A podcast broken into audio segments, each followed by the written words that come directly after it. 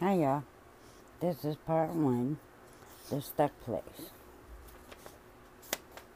Chapter one Ruled by Emotions. Do your emotions ever get in your way? Have you ever experienced a trauma or disappointment that knocked you out of your own lane and into survival mode? I know I have, and I know I'm not alone. When I minister each week, I look into the eyes of emptiness indecision, and even desire. The desire for things to change. I see them through my own pain, which was caused by other people's expectation and the belief system I based on my own assumptions about life. Realizing that most of us realizing that most of us are ruled by our emotions helps me understand those who reach out to me to stand and tell them what I believe God is saying about their situations brings me back to the life challenges He has allowed me to go through. Challenges that I have caused me to be strong. Bullheaded female in a male dominant world. Have you ever noticed that there's plenty of potential for drama in life? I have. So I tell myself to save the drama for your. Never mind, girl, just save the drama. As a female, I will not allow my emotions to control my outcomes. I have determined that life is not all about my feelings. To live and work among strong men and women means to suck it up while deciding that life is not always about me. This creates a whole different attitude as I arise daily and give Lord give the Lord permission to be Lord and Savior in every area of my life.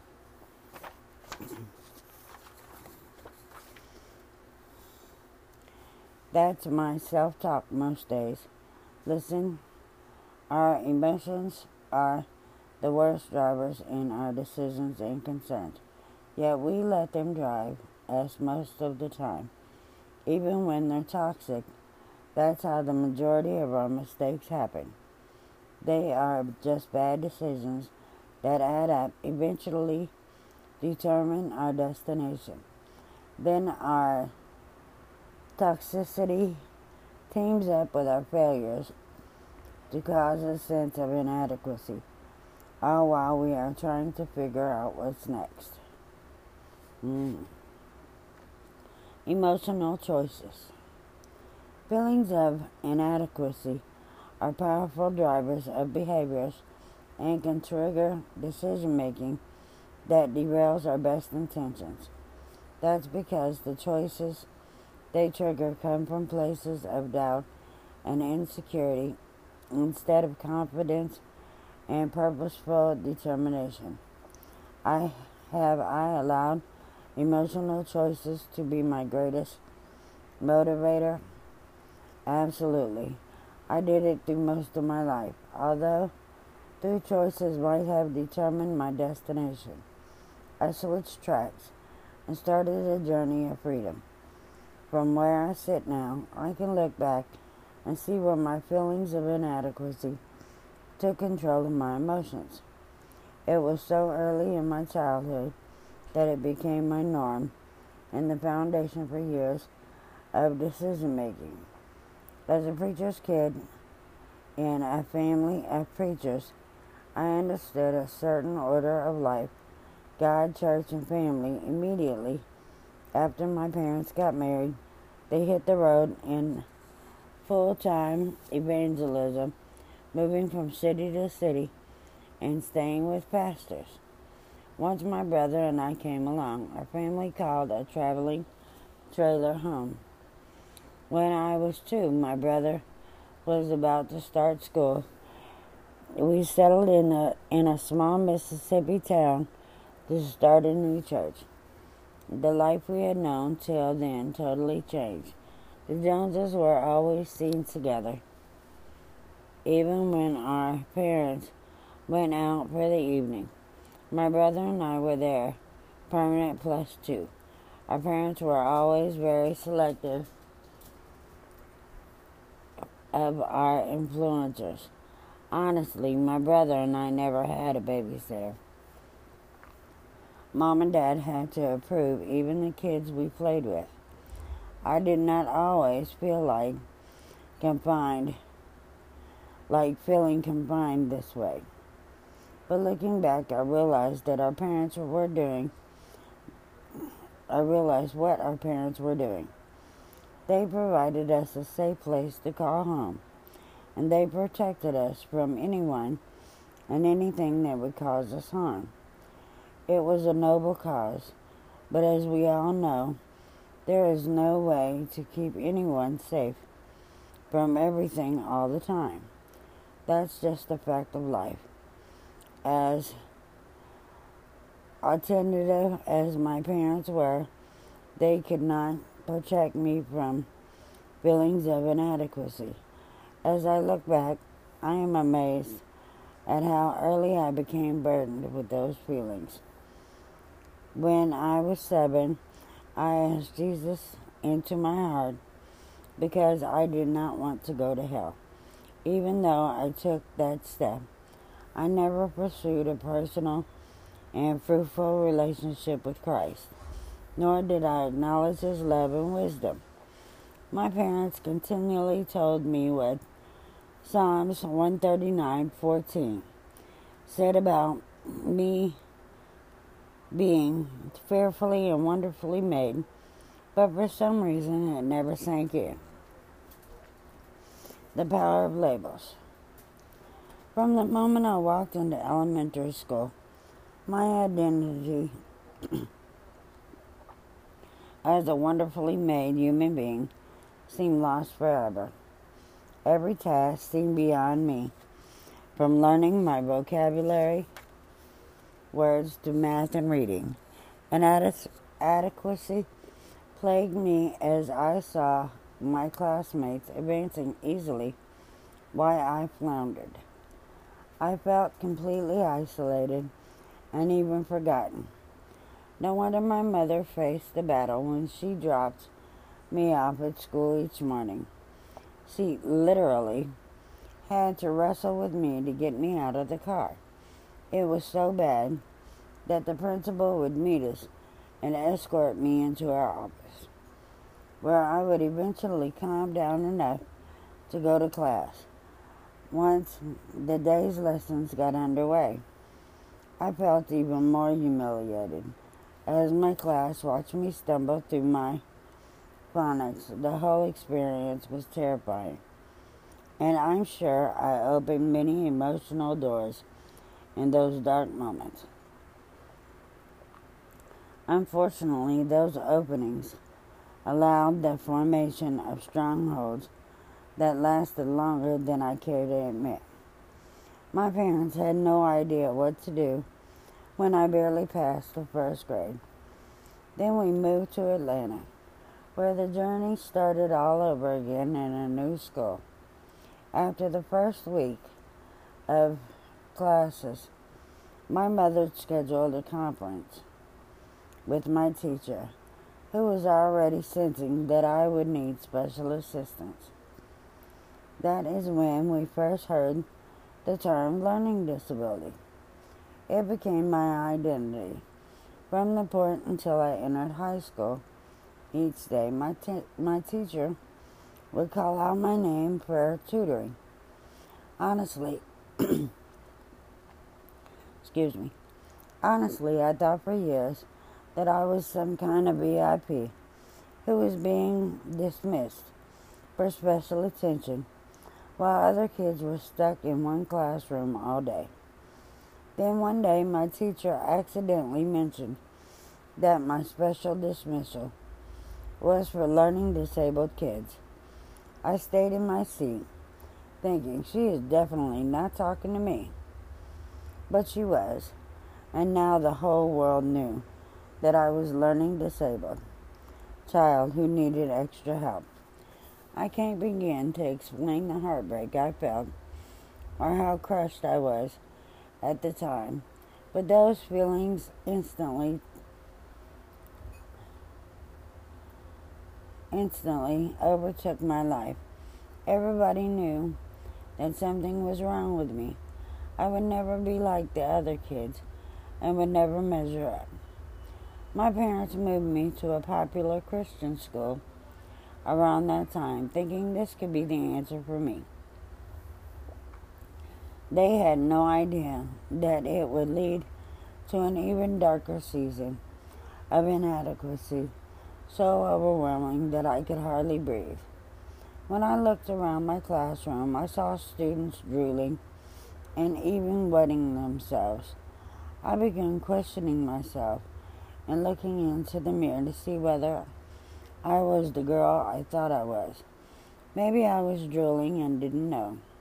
Didn't know it. Maybe I was so mentally challenged that I cannot recognize the extent of my dis- disability.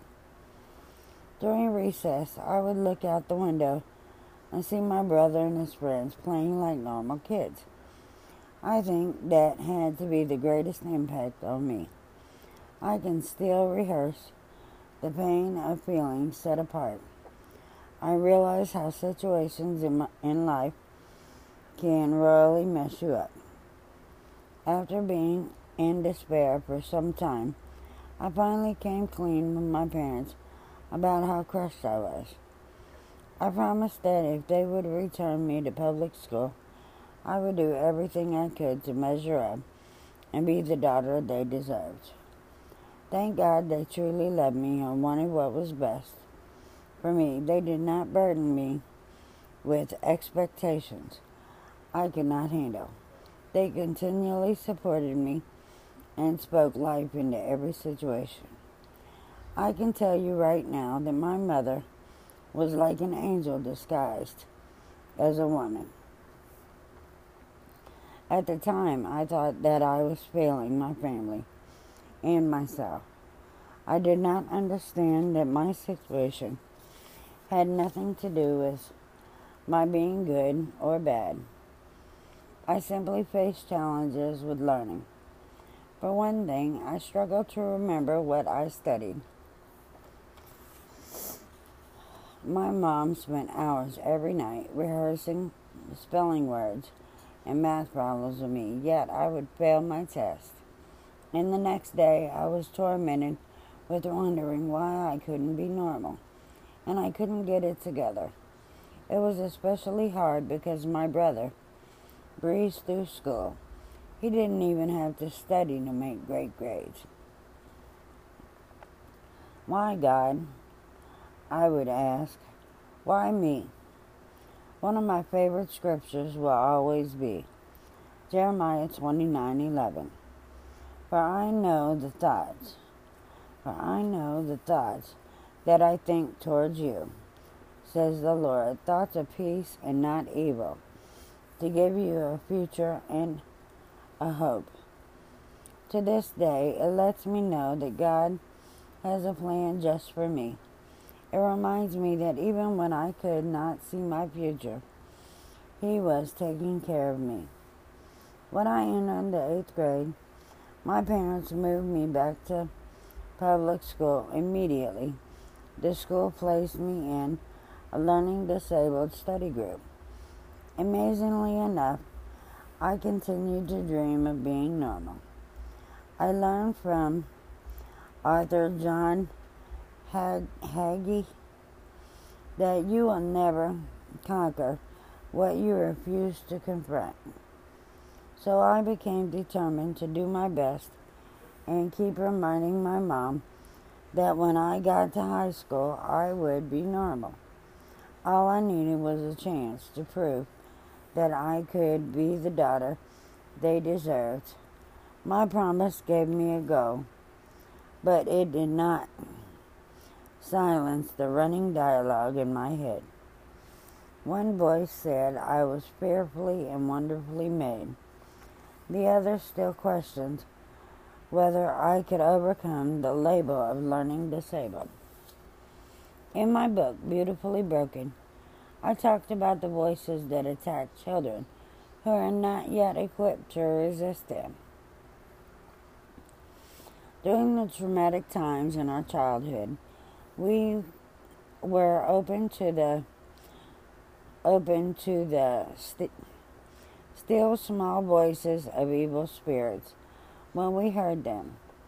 We thought they were our own thoughts.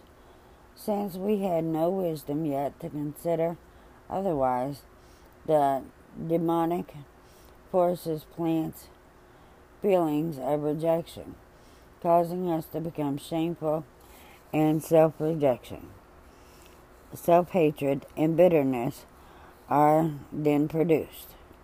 Then the Spirit set up a protective mechanism against these feelings, usually in the form of blame shifting. When you understand that you have an enemy that continually tears you down and encourages a false self image, you have the ammunition you need to defeat him. But you might not get that revelation right away. Instead, you might do what many of us have done. We become blind to our faults and the unveiling of our true feelings, in part because they seem to only bring us more shame and feelings of inadequacy. to avoid our shame, we suffer our feelings and act as though we have the world by the tail. But living a lie can't confront us, can't comfort us. Wait, wait a minute. But living a lie can't comfort us. It only paralyzes us. I like to say that the scariest place to be is believing our own lies. What we need is not to cover our pain, but to go after our full healing. We might be on the verge of breaking a generational curse and not even knowing it. That could be why the attacks have been so hard. We need to stay focused and not crumble with every hit. Because if trauma can be passed through down through generations, so can healing. I know that when I am being my craziest, loudest, and brashest self, people wonder who I am. Why do I have to be the loudest one on the platform? always jumping and running and praising. Believe me, I even talk to myself and tell the loud me to calm down and be quiet. Deliver your message like other women who are so graceful, I tell myself. But when I begin speaking, I find myself shouting and moving like a crazy, like crazy all over again. I think it's because I have come from such a difficult place. I just want to give everything within me to the Creator who has changed my life and gave me this opportunity to change my world. Lay it down. Do you feel stuck in certain areas of your life? Maybe God is waiting on you to lay down something so He can finally move. Just as a physical move requires you to leave something behind, so does a spiritual move. What are you desperately clutching that you need to release? God is waiting for you to obey Him. He wants to move in your life. Don't let stubbornness or even inadequacy keep you from His blessings. Psalms 37 23 through 24 says that the steps of a good man are ordered by the Lord, and he delights in his way.